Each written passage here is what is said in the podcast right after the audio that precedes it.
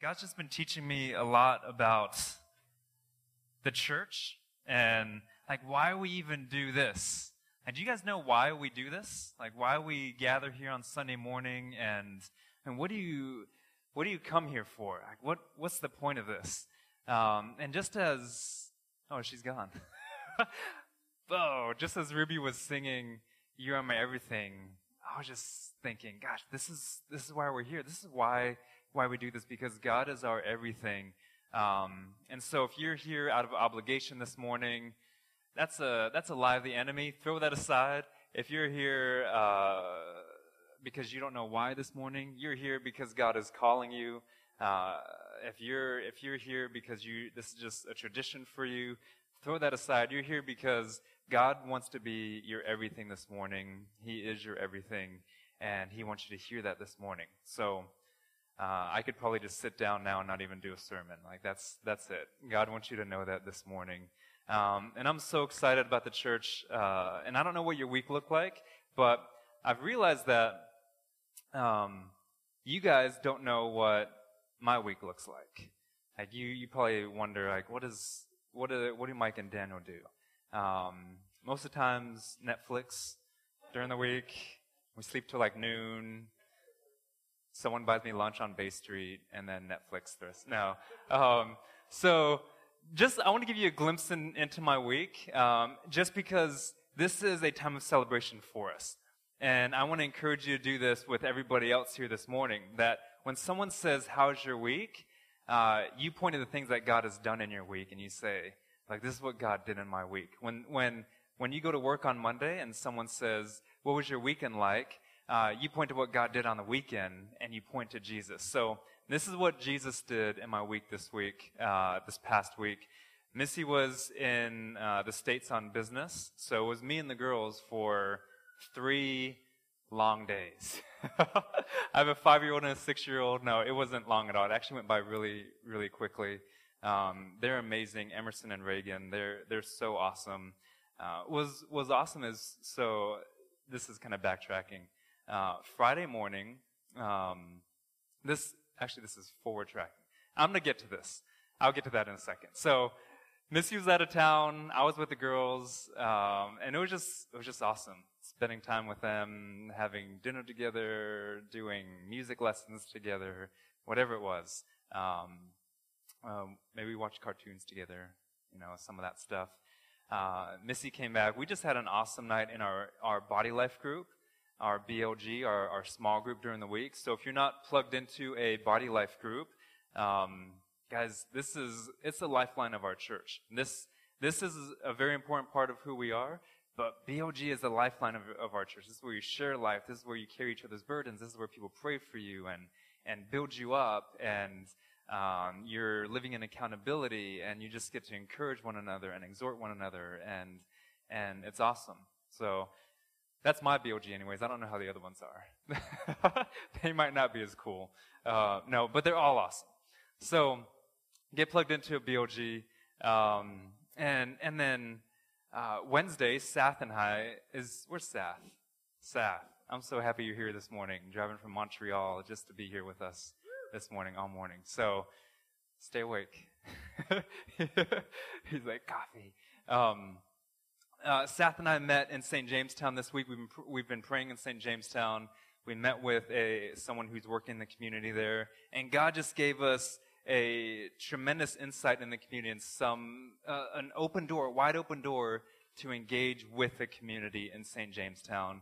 And we're really excited about it. We'll talk about it more, more later. And then, uh, Sats BLG actually came and prayed in St. Jamestown that night and prayer walked it um, so just really awesome there. And then Thursday, Missy and I went to a Jewish sukkah. Um, anybody know what that is? All right. Yeah, we went to a Jewish sukkah. So uh, it's I can't remember which festival it is. Festival of Booths. Okay, yeah. Who said that? Yeah. So I thought it was that, but when but they called it something different. Um, so yeah, Festival of Booths, they, they erect this, this temporary thing where they eat inside of it. Some families choose to sleep inside it. Uh, but you're kind of excused from doing that in the northern climates. And we were a little nervous going, so it was all our neighbors were there.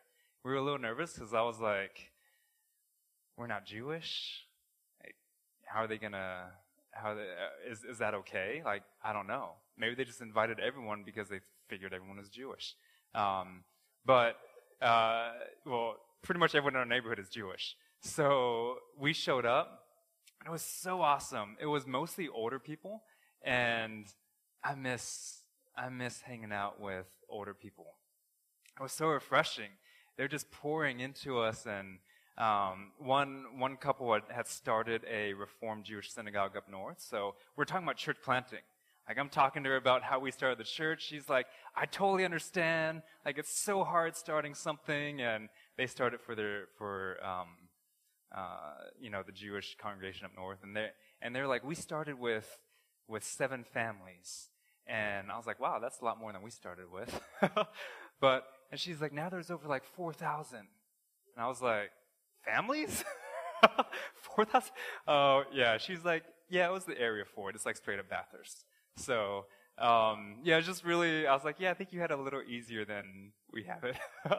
but uh, we're talking about that, and it was just really cool. Um, and and so God's done a lot in our week. We we spent Friday night with with a um, with another pastor in our city, just encouraging one another, building one another up, um, and and our families, and it was just awesome. And uh, and then God's been just preparing this this sermon that, that we're jumping into all week, all week in me. So when you talk to someone this morning, like share things like that. Like don't don't just say, "Oh, I'm good." Share things like that, and be excited that you're here this morning. I woke up my girls. I, I wake up my girls every morning, take them to uh, school every morning. Woke them up on Friday, and uh, they woke up. They were so excited it was Friday she was like, It's Friday, Reagan. She was, It's Friday. And I was like, Why are you so excited? She was like, Because Sunday's coming. And I said, Why are you so excited about Sunday? She's like, Because of church. And I was like, Gosh, I wish half the people in our church had half of that excitement about just the gathering of the body. And it was just so beautiful to see that she was just excited because uh, she gets to see all her friends. And when she said friends, she wasn't talking about the kids she was talking about like the adults, which is, is really awesome. So um, be excited you're here this morning. We are going through a, a spiritual gift series called Charisma, and we've hit a, a bunch of gifts already. We've done leadership, serving, um, prophecy, tongues, interpretation of tongues, um, the apostolic, and mercy. We last week I preached on uh, healing and miracles and discernment. This week, I'm talking about the gift of teaching, the gift of uh, like words of knowledge, and words of wisdom. Okay, and these things kind of flow into each other, and we'll talk about that this morning. Before I jump into that, let me just say a couple things about spiritual gifts, and uh, just say well what we've been saying all along, but just a refresher that spiritual gifts are distinct from each other. So Paul says in 1 Corinthians 12, there's a variety of gifts. And there's a variety of services, but the same Lord, the same Spirit. And there's a variety of uh, ways these are uh, distributed or apportioned, or uh, the word is workings, and which means they're distributed in different ways. So you have a teaching gift, for instance, and you have the gift of mercy. These gifts are different. Okay, he's saying they're they're distinct, uh, but then like I said last week, the teaching gift, for instance, uh, it can be used in different ways. So it can be used as a pastor. It can be used in Kids City. That's happening right now. Um, you use it in your homes as you teach your children. It can be used in academia, uh, for instance. Uh, but then also there's a different apportioning sometimes of these giftings. Some people have a greater gift of teaching than, than other people, um, or a greater, greater gift of mercy than other people uh, for instance. Uh, the um, actually, I'm going to go to the third one, then I'll come back up to the middle one. Uh, they're given to to you for others for the common good. So not given to you for yourself to make yourself well known as a great teacher. Um, they're given for you uh, for the common good to to raise up the church to to build it up. Uh, and let's go back to the middle one. Uh, there, uh, there can be gift clusters in that there's some overlap or flowing of, of some gifts into other gifts. And that's what we're going to talk about this morning with the gift of teaching, the gift of knowledge, and the gift of wisdom. And, and, and see how these, these flow into each other. And we'll talk about gift clusters a little later as well. But let's jump into the passage that, that Molly read this morning. And I'm just going to walk you through this passage, and then we'll, uh, we'll, jump, we'll jump from it into the gifts. Okay, so uh, I'll, I'm to I'm gonna kind of read it and then stop, uh, but then you can just look at the slide on the screen, and I'll hit all these points on this slide. So uh, Paul begins and he says, Yet among the mature, we do impart wisdom. And, and, and that's key. Okay, you can kind of read over that uh, and not catch this, but he says, the ones who receive wisdom are the ones who are mature. Okay? So it, you, may be at a point in your faith where like, I want wisdom, but, but Paul says the ones who receive wisdom are the mature ones. And he just talked about this wisdom comes from Jesus Christ in the previous verses. This wisdom, he says, is actually Jesus. And so he says, now we impart this wisdom, uh, and he says it's not of this age or the rulers of this age who are doomed to pass away, but we impart a secret and hidden wisdom of God. So this wisdom is from God, like I just said, Jesus embodies it. He says, none of the rulers of this age understood this, for if they had, they would not have crucified the Lord of glory. All right, and then he gives a scripture reference in here in verse 9, and he centers this wisdom on scripture. And he says, What no eye has seen, no ear heard, nor a heart of man imagined, what God has prepared for those who love him. And we'll talk about love in, in a second, because Paul really takes that and he, he runs with it in 1 Corinthians 13. So it's centered on Scripture, but then the, the, the, the next thing is wisdom is revealed by the Spirit. Okay, he says these things ha- God has revealed to us through the Spirit. For the Spirit searches everything even the depths of God. For who knows a person's thoughts except the spirit of that person, which is in him? So also no one comprehends the thoughts of God except the spirit of God. Now here's the thing though, wisdom is freely given. He says, now we've received not the spirit of the world, but the spirit who is from God, that we might understand the things freely given us by God. So it's free. We don't have to pay for it. We don't have to work for it. God freely gives it. Uh, verses 13 and 14, uh, wisdom is founded on the gift of teaching. Then I'll talk about in verse 16, wisdom flows out of the gift of knowledge. And this is how wisdom, knowledge, and teaching are connected. Because he says in 13, we impart this word not by human wisdom, but they're taught by the Spirit. They're taught to us by the Spirit, interpreting spiritual truths to those who are spiritual. This is this is a teaching. This is this is a going into knowledge. And then he says, "For who has understood the mind of the Lord, so as to instruct him? But we have the mind of Christ." This is such a huge, life-changing truth in uh, in a follower of Jesus. That you, if you're a follower of Jesus, you have the mind of Christ. Okay, so what Paul is saying here is that uh, it's almost like the default in our minds should be the Spirit. Okay, so sometimes, uh, sometimes you feel like God has spoken something to you. Uh, you've heard God reveal something to you through the Word, through someone else, maybe even in your thoughts, and you're like, "Oh, is that? That's not for me." But but He's saying here, like, you have the mind of Christ. It's almost like your thoughts should, the default of your thoughts should be that of the Spirit.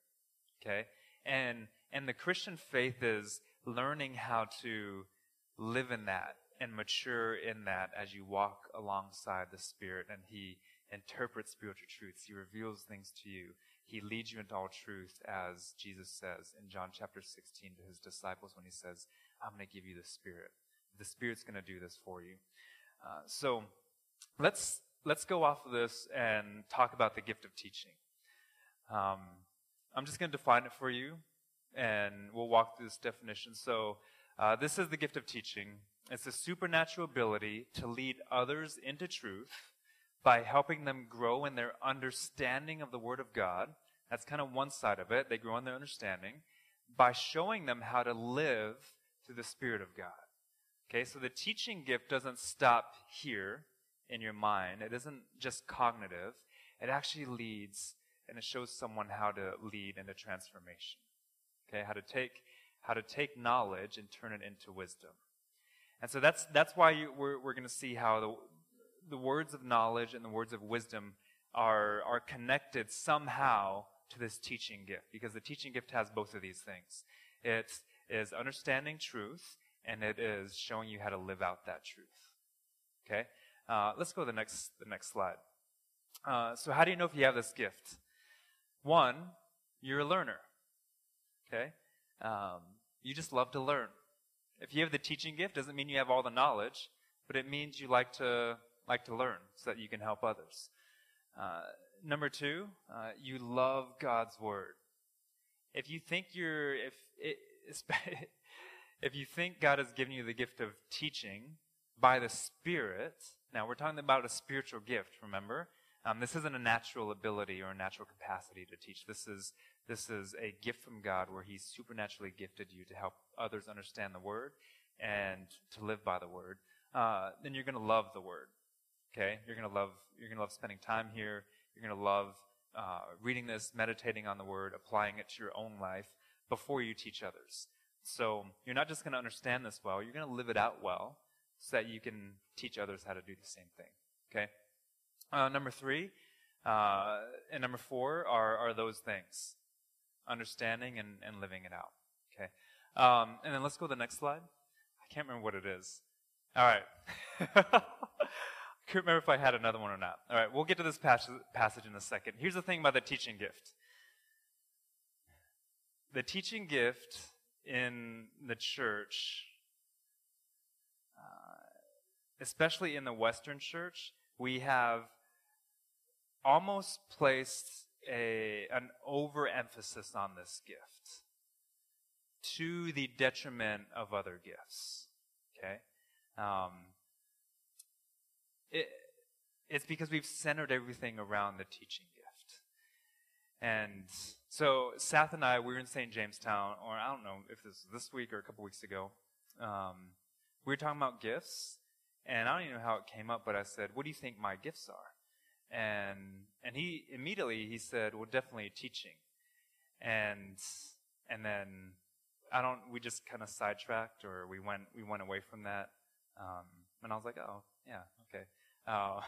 Uh, but here's the here's the thing: uh, in every and we I encourage you to take a spiritual gifts assessment. It'll help you discern your gifts. It won't tell you exactly what your gifts are necessarily, but it helps point you in the right direction the body of believers helps point you in the right direction. Here's the thing. Uh, I, I had, every spiritual gifts assessment I've taken, teaching hasn't been in my top gifts. The last one I took just a couple weeks ago wasn't in the top four gifts. Teaching wasn't. Um, but what do you see?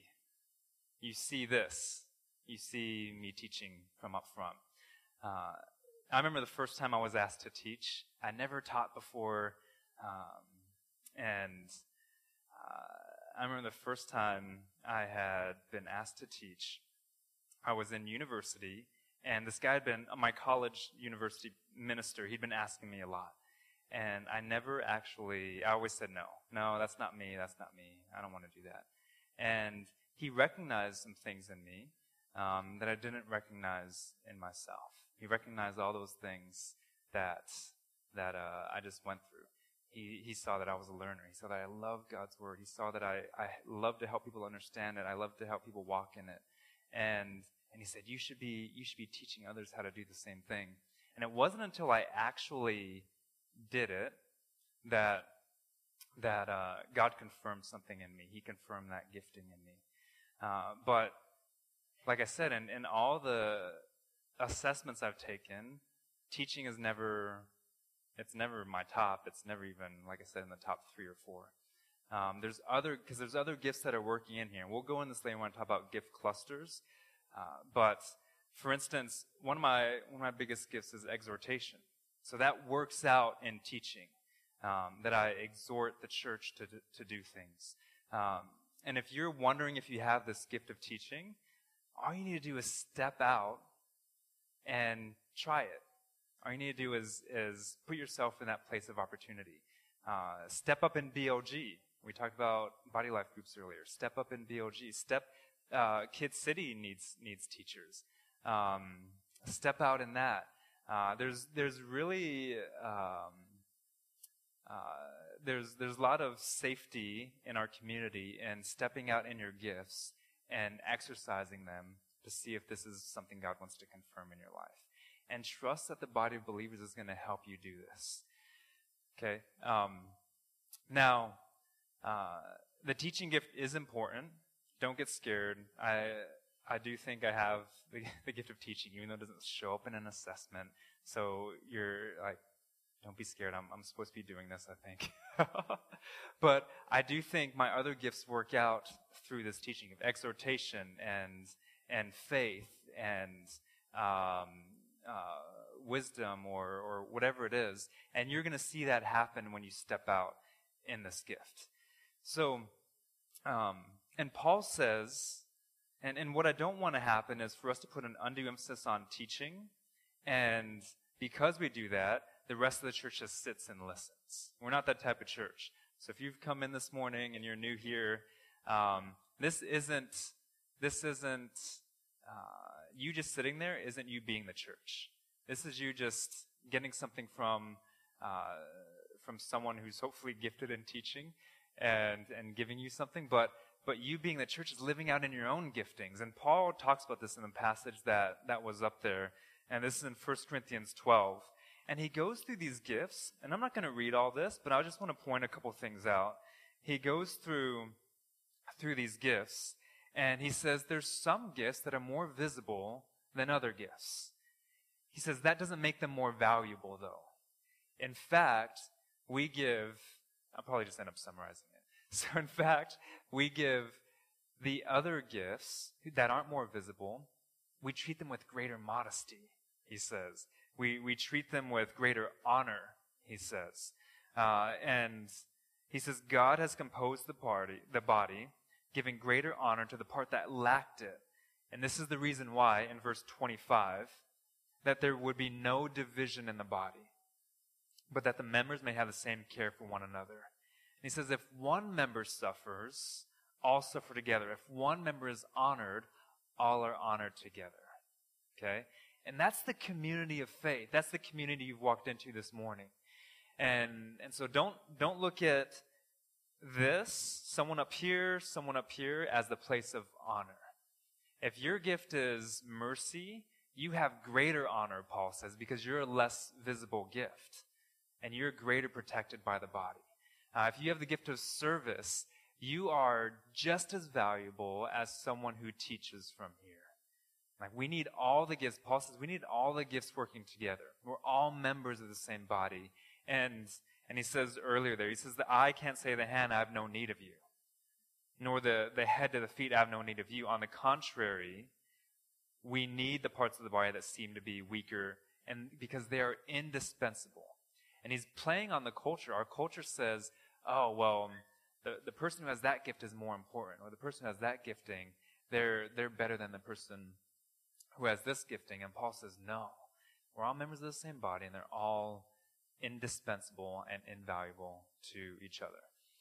So we're going to move on to the the other two gifts, which you guys, if you have a charismatic bent to you, you've been waiting to get to the, the words of knowledge gift or the words of wisdom gift. We're going to talk about both of these. But I want to give you a story first. Um, uh, when's the last time you rode on a seesaw? It's been a long time, huh? I hear chuckles. Yeah, no. Um, the you guys know what a seesaw is, right? it hasn't been that long, has it? So, uh, I, yeah, teeter totter. That's so. That's I. Yeah, I called it that growing up. Yeah. So it's not just a Canadian thing. yeah, teeter totter. Um, then I graduated to seesaw. Uh, Actually, I think the last time, maybe, is there one at the campground? by Seth and Charmaine. I'm talking to you. Is there one at the campground there? I, I, yeah, I think that might be the last time I saw I saw one. Uh, so think about a seesaw. Seesaw works uh, when you have one person on each end, and it goes like this, right? Um, and the thing is, it's you using your weight. My parents, uh, when they got married, uh, so my mom is Thai, and she's she just immigrated to the states. Uh, my my dad met her in Thailand. He came back to the states for school. He and then my mom immigrated to the states, and they were going to get married. And so they're going to get married in a courthouse. And so they they went to City Hall. They did their thing. They had to come back. They signed up, had to come back outside and wait for a couple hours. There's a playground outside. And they got on the seesaw. And my mom had never seen a seesaw before. Uh, she grew up third world, Thailand. Um, and so she sits on one end. My dad's like, yeah, yeah, get on.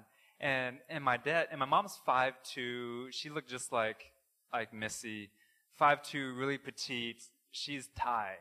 She grew up third world. So she's like really skinny. I mean, just really light.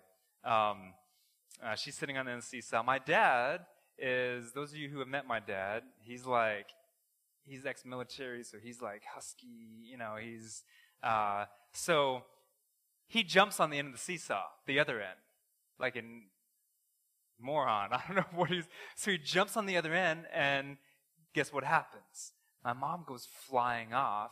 She lands on the ground, hits her head, and he knocks her out. And he's like, oh my God, I just killed her.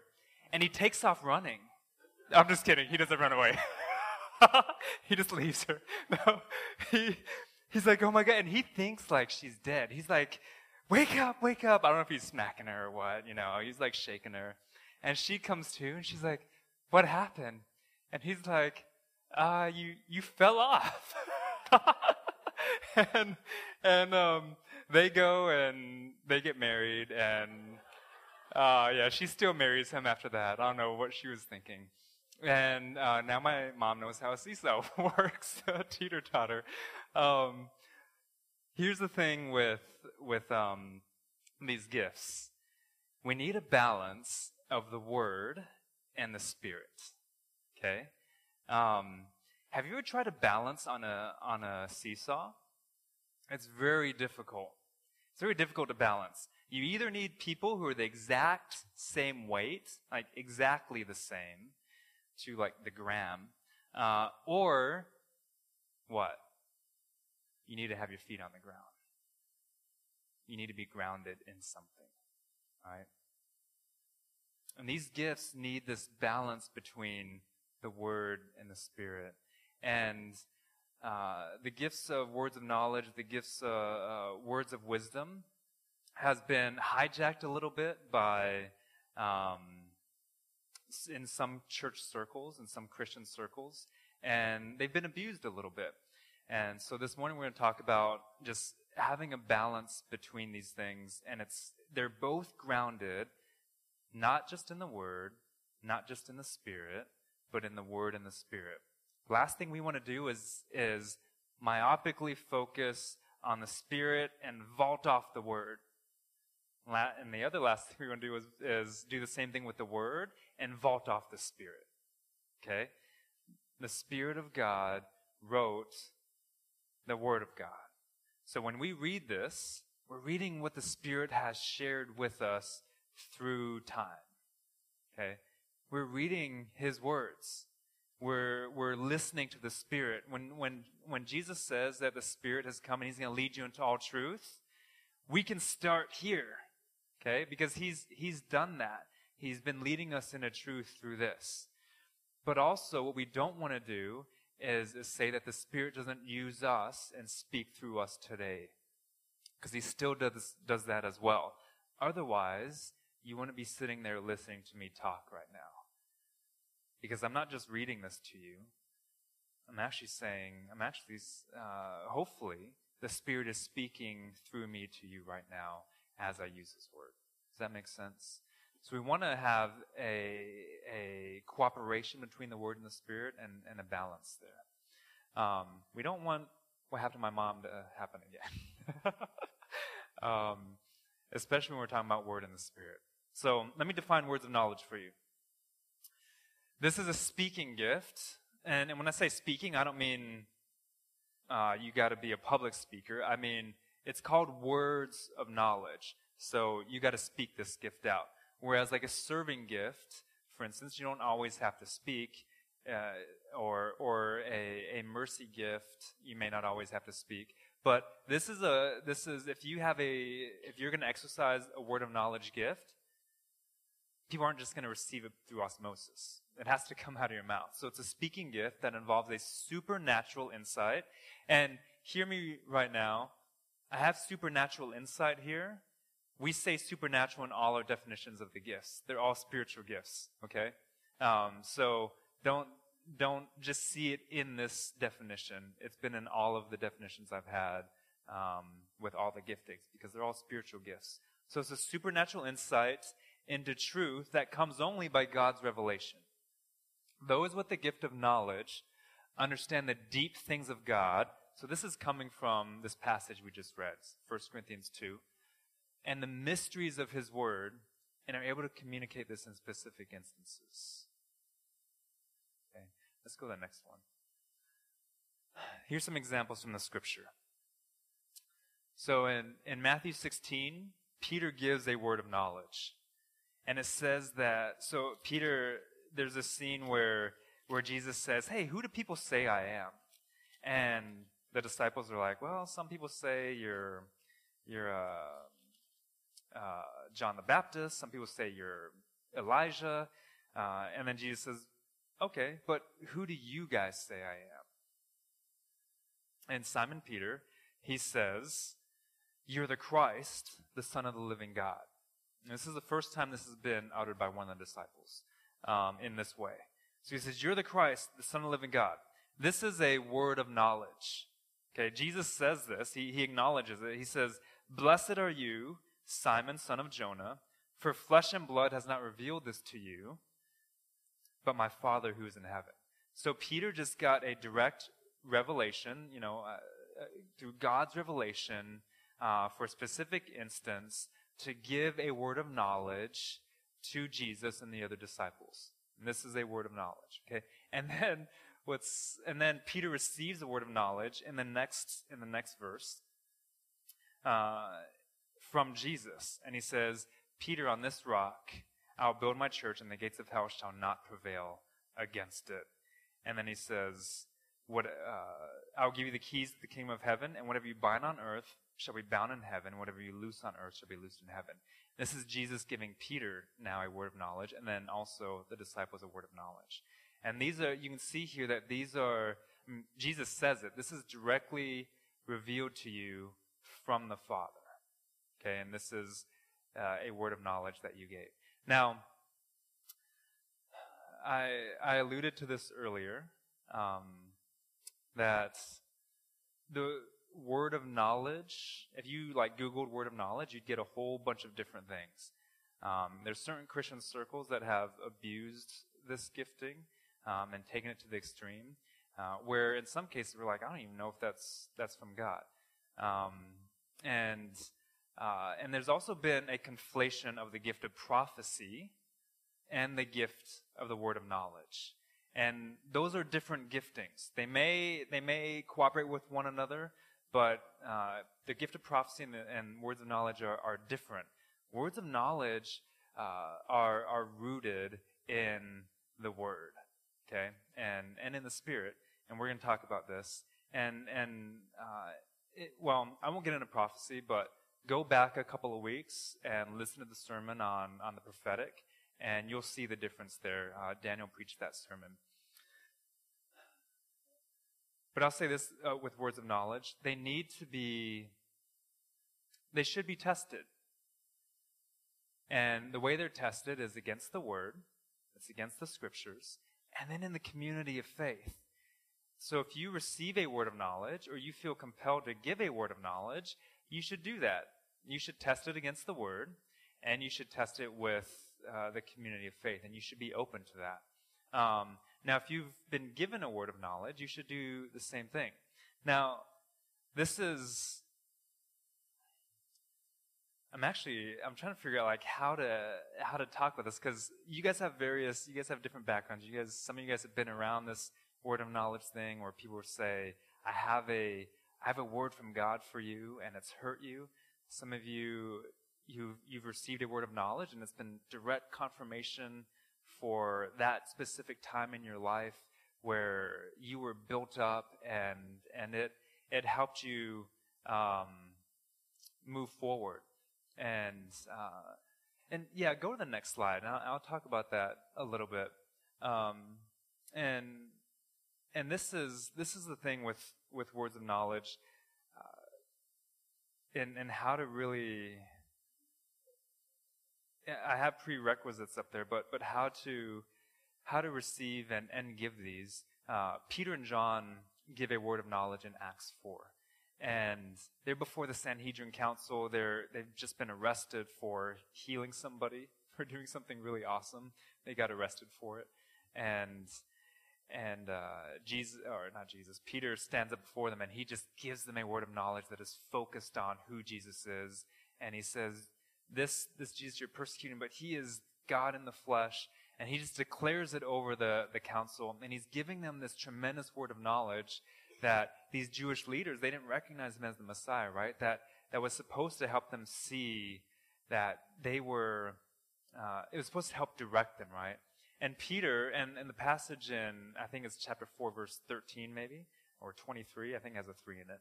Um, you see them recognize these three things in Peter and John as he says them. They say, wow, this guy is bold. And, and they recognize their humility and they recognize that they'd been with Jesus. So when you're receiving a word of knowledge from, from somebody, um, keep this in mind. Uh, I mean, yes, it's going to be something that's probably bold. Uh, that person had to take a step of faith and a risk of faith to share that with you. Uh, you would have to do that if you gave a word of knowledge.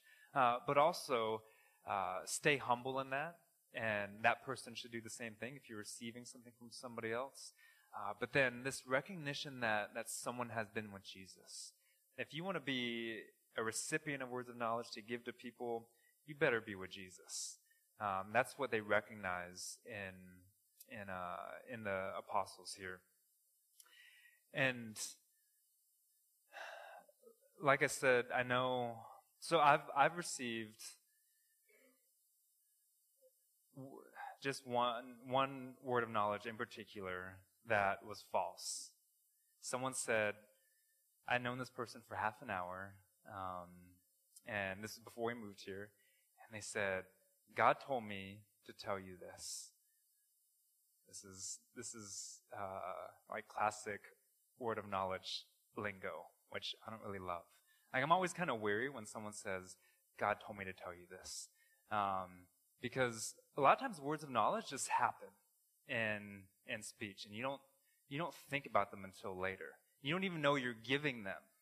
Okay? When someone says, "Oh, I'm sensing this for you," or "I have this for you," or "God gave me this for you," I'm always like, "Ah, oh, okay," because um, what it does is it directs me to them and not to God.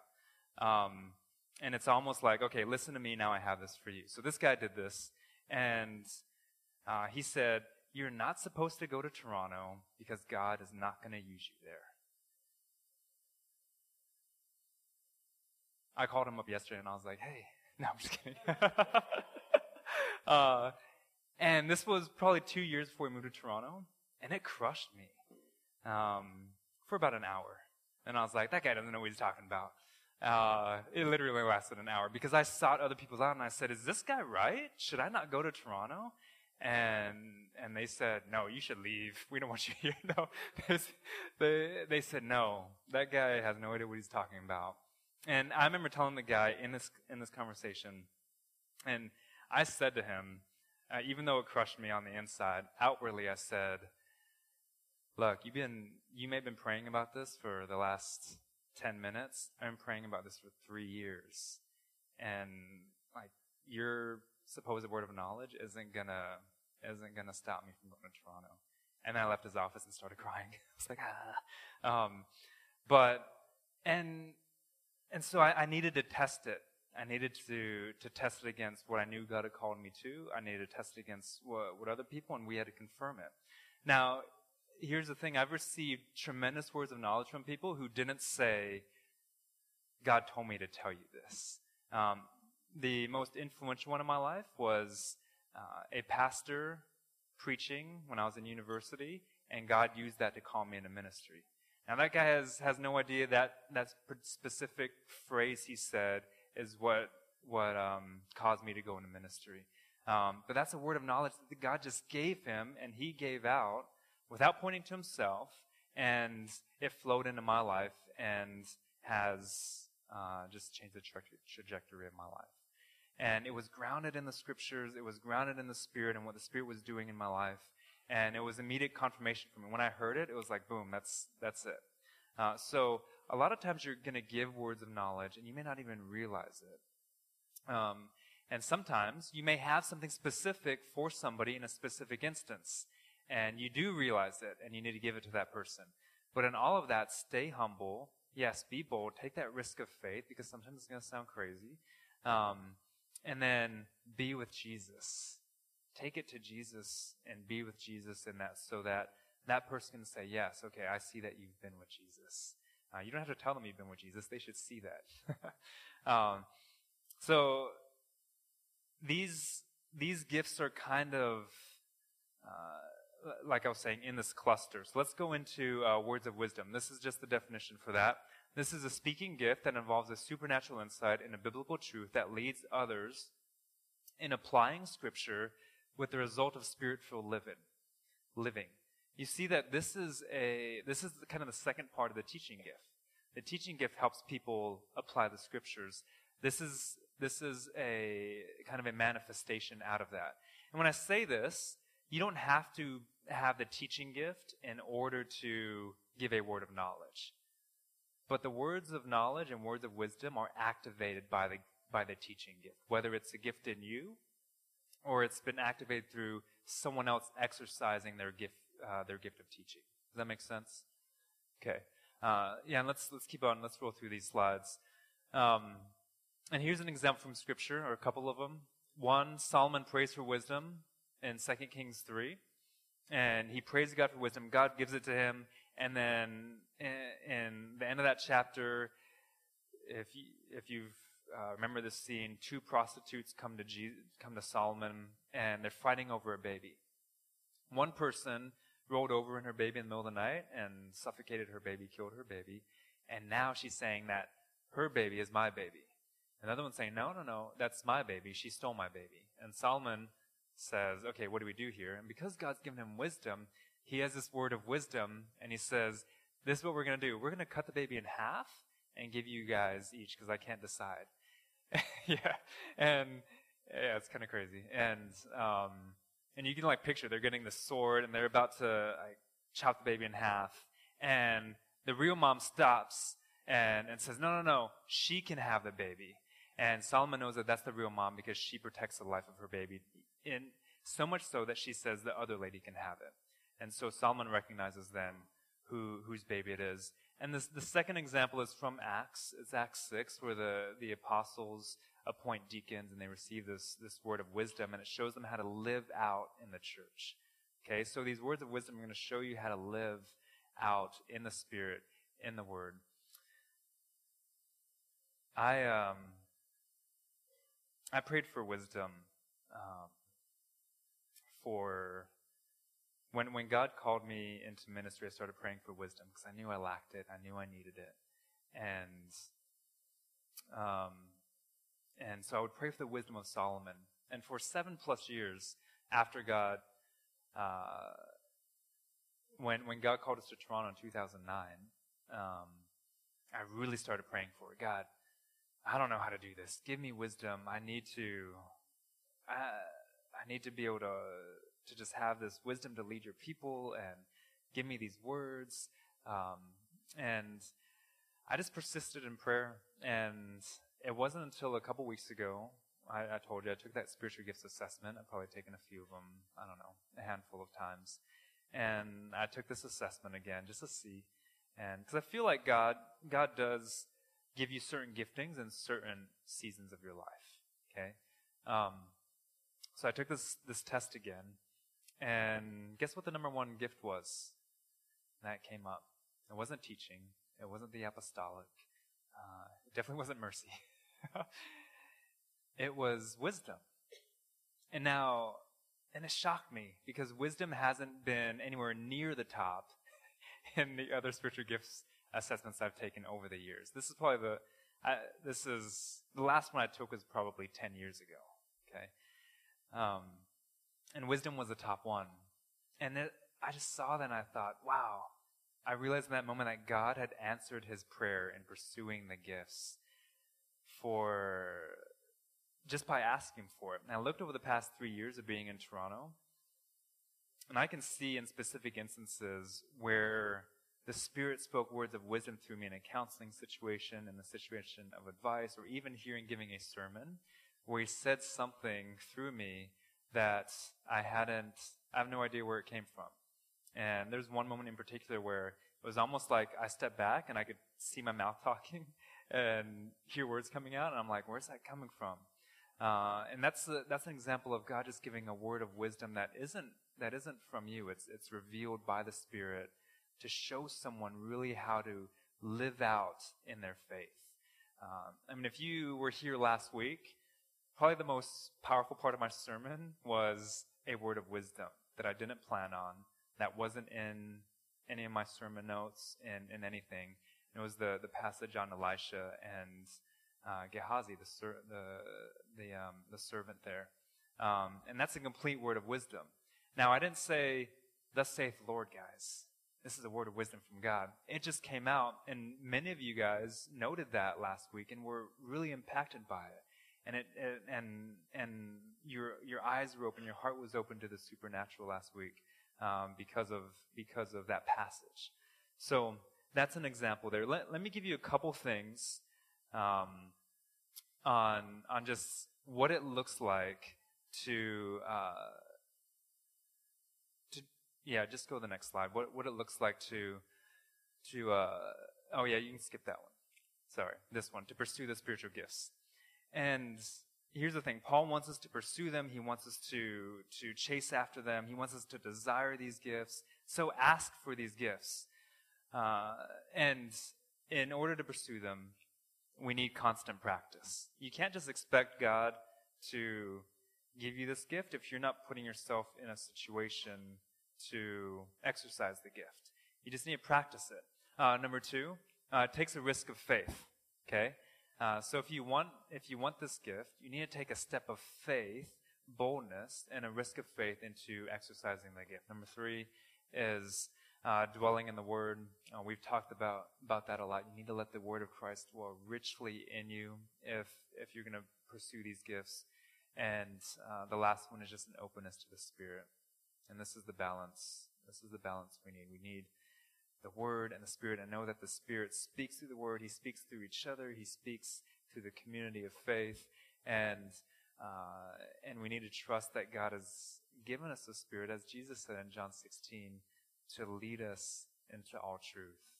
And, you know, Jesus in this passage, uh, he, he says those words and he says, guys, I know it's going to be hard. I know it's going to be hard to live out these gifts. I know it's going to be hard to live by the Spirit. The world is against you the world is going to persecute you. Uh, but he says this, and, he, and this is one of the last things he says to his, to his disciples as, as he encourages them to live by the Spirit. He says, Take heart, for I have overcome the world.